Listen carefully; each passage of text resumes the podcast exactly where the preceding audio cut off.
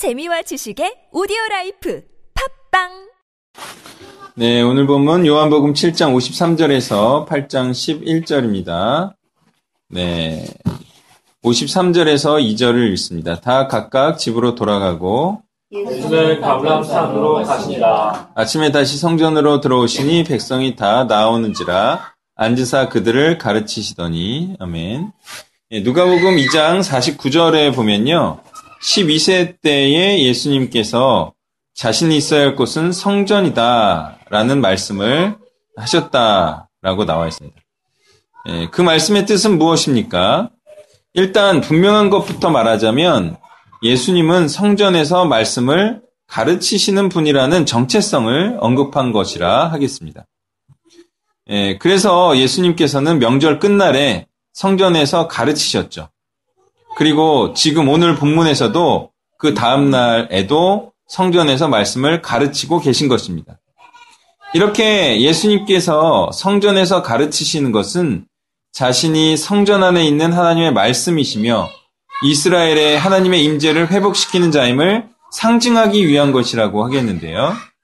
이렇게 이스라엘에는 그리스도에 의해 회복이 명, 명백히 시작되었습니다. 그렇지만 이스라엘이 이렇게 귀한 회복의 기회를 굳게 붙잡아서 하나님께서 주시는 영광과 축복을 회복할지는 아직은 미지수입니다. 그것은 철저하게 그들의 반응에 달려있기 때문이죠.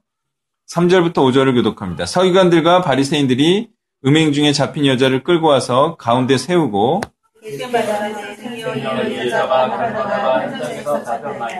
모세는 율법에 이러한 여자를 돌로 치라 명하였거니와 선생은 어떻게 말하겠나이까? 예, 굳이 바리새인들이 올무에 걸리게 하려고 끌고 온 가늠한 여인이 아니라 하더라도 우리는 가늠한 여인에 대해 어떤 판단과 대응을 해야 하겠습니까? 모세 율법은 죽어 마땅한 죄에 대해 용서와 갱생의 기회를 주지 않는 법이란 말입니까? 간음을 한 자에게 반성과 회개의 기회를 주지 말고 무조건 죽이라는 의미로 돌로 치라는 규정을 이해해야 하는 것인가요? 그렇게 볼 수 없는 것은 구약 내에서 죽어 마땅한 자가 회개했을 때 용서받는 일이 있기 때문이죠. 또한 그것이 하나님의 성품상 당연하기 때문인 것입니다. 그러나 이 말이 곧 회개할 기회가 주어져야 한다는 것을 의미하는 것은 아니에요. 죄를 지었잖아요. 그러면 회개할 기회가 주어지지 않은 상태에서도 그 한 번한 잘못으로 하나님께서는 충분히 죽게 하실 수도 있죠. 그러니까 모세를 통해 주어진 율법이 또한 이러한 세세한 규정을 할 수는 없었어요. 그러니까 돌로 치라는 규정은 무엇을 의미하냐? 마땅히 죽을 죄임을 명시한 것이다. 이렇게 보면 되겠어요. 그런데 사실 이런 규정, 다시 말해 이런 율법도 은혜예요.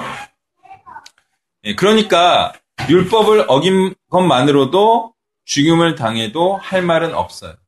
사실은 율법이 주어지지 않기, 주어지기 전에도 죽은 사람이 있었나요?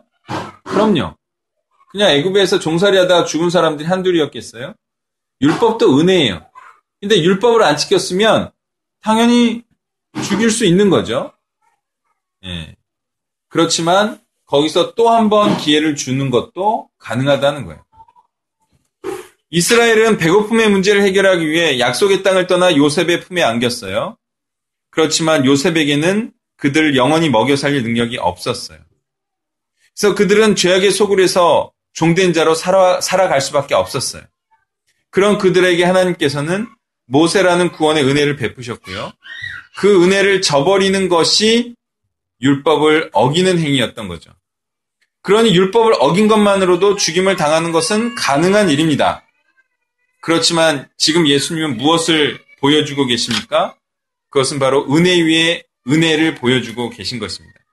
그것이 바로 지금 그리스도께서 보여주시고 베푸시는 복음인 것이죠.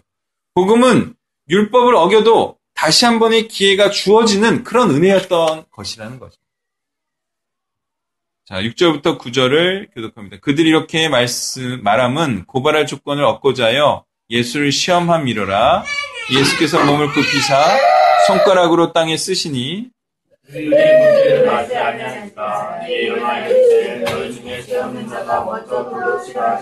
다시 몸을 굽혀 손가락으로 땅에 쓰시니.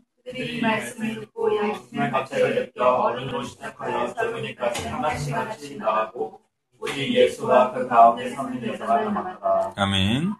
자, 그리스도께서는 바리새인들이 로마 당국에 그리스도를 고발할 거리를 잡기 위하여 이런 질문을 한다는 사실을 아시고 몸을 굽히사 손가락으로 땅에 무엇인가를 쓰십니다.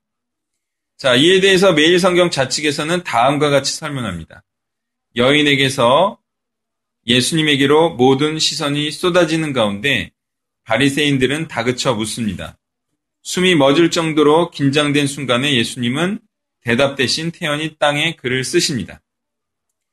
자, 이러한 설명에서 나타난 것과 같이 그리스도께서는 자신에게 몰려든 시선을 잠시 분산시키는 효과를 노리시죠. 그러면서 저들에게는 잠시 시가, 생각할 시간을 주시는 것이라 생각이 듭니다. 그리고 나서 이렇게 말씀하시는데요. 너희 중에 죄 없는 자가 먼저 돌로 치라 하시고 다시 생각하고 반성할 기회를 주십니다. 그리스도께서는 타인의 죄가 아닌 자신의 죄에 대해 주목할 시간을 마련해 주고 계시는 것입니다. 보통 자신의 죄됨은 간과하고요. 타인의 잘못에 대해 성토하면서 세상은 나은 세상이 되지 못하고 있는 것입니다. 많은 경우 자신이 대안이 되지 못하면서도 지도자와 그래도 하고 있는 자를 비난하는 모습을 보이고 있는 것입니다. 즉, 제사, 제자 삼지 않는 자가 그래도 부족하지만 제자 삼는 자들을 향하여 목사가 이렇네 저렇네 하고 있다는 것입니다. 그렇기 때문에 기독교는 어떻게 될까요?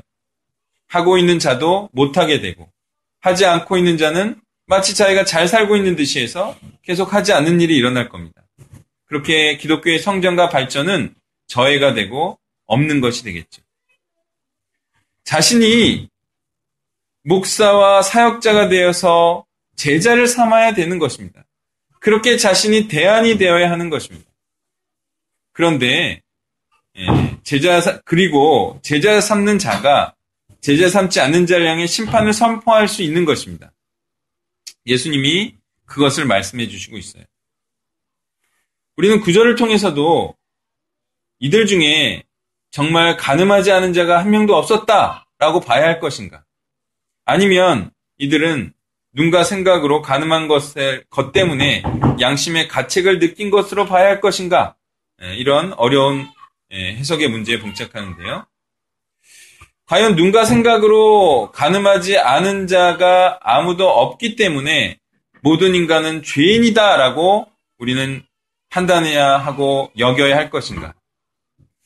그런데요, 그렇게 모든 사람이 죄인이다라고 말할 수 없는 것은 예수님께서는 베드로 같은 자에게 온몸이 깨끗하다라고 말씀하셨고, 또 요한복음 7장 23절에도 안식일에 병고침을 받은 자를 지칭하며 전신이 건전하게 됐다라고 말씀하셨기 때문에 그렇게 모든 자를 죄인으로 만드는 그런 해석은 또 우리가 취할 수가 없습니다. 생각만으로 죄인이 되는지는 좀 불분명합니다. 왜? 죄를 지을 가능성에 대한 경고일 수도 있고요. 성경이 행하지 않았는데, 악을 행하지도 않았는데 죄인으로 심판하시느냐, 또 그렇게 볼 수도 없기 때문에 우리는 죄를 지을 가능성에 대한 경고로도 볼 수가 있어요. 그런데 분명한 것은 죄인이 아닌 그리스도에 의한 의인이 탄생할 수 있다는 사실입니다. 그리고 의인은 죄인에 대해 경고와 심판과 저주의 말씀을 할 수 있다는 사실입니다. 이것만큼은 분명한 사실이라는 겁니다. 10절과 11절을 교독합니다. 예수께서 일어나사 여자 외에 아무도 없는 것을 보시고 이르시되 여자야 너를 고발하던 그들이 어디 있느냐 너를 정죄한 자가 없느냐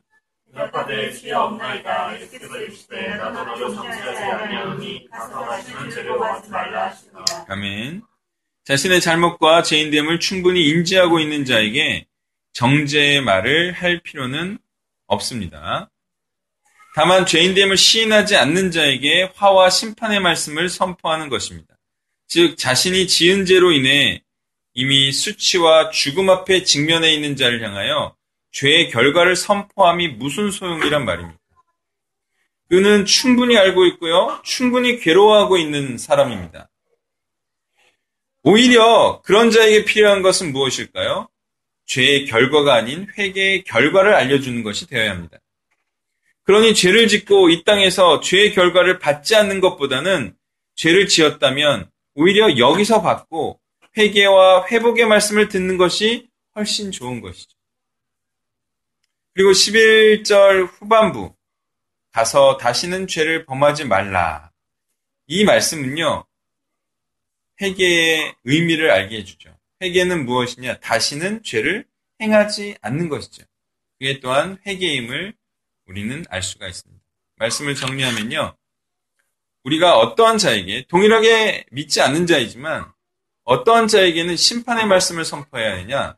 자신의 죄됨을 시인하지 않는 자. 그런 자에게는 심판의 말씀을 선포합니다. 그렇지만 오늘 가늠한 여인처럼 자기가 충분히 죄인됨을 인식하고 있고 또 그런 결과까지도 예, 맞이하고 있는 자에게는 오히려 정죄의 말씀이 아닌 회복의 말씀을 선포해야 된다는 겁니다.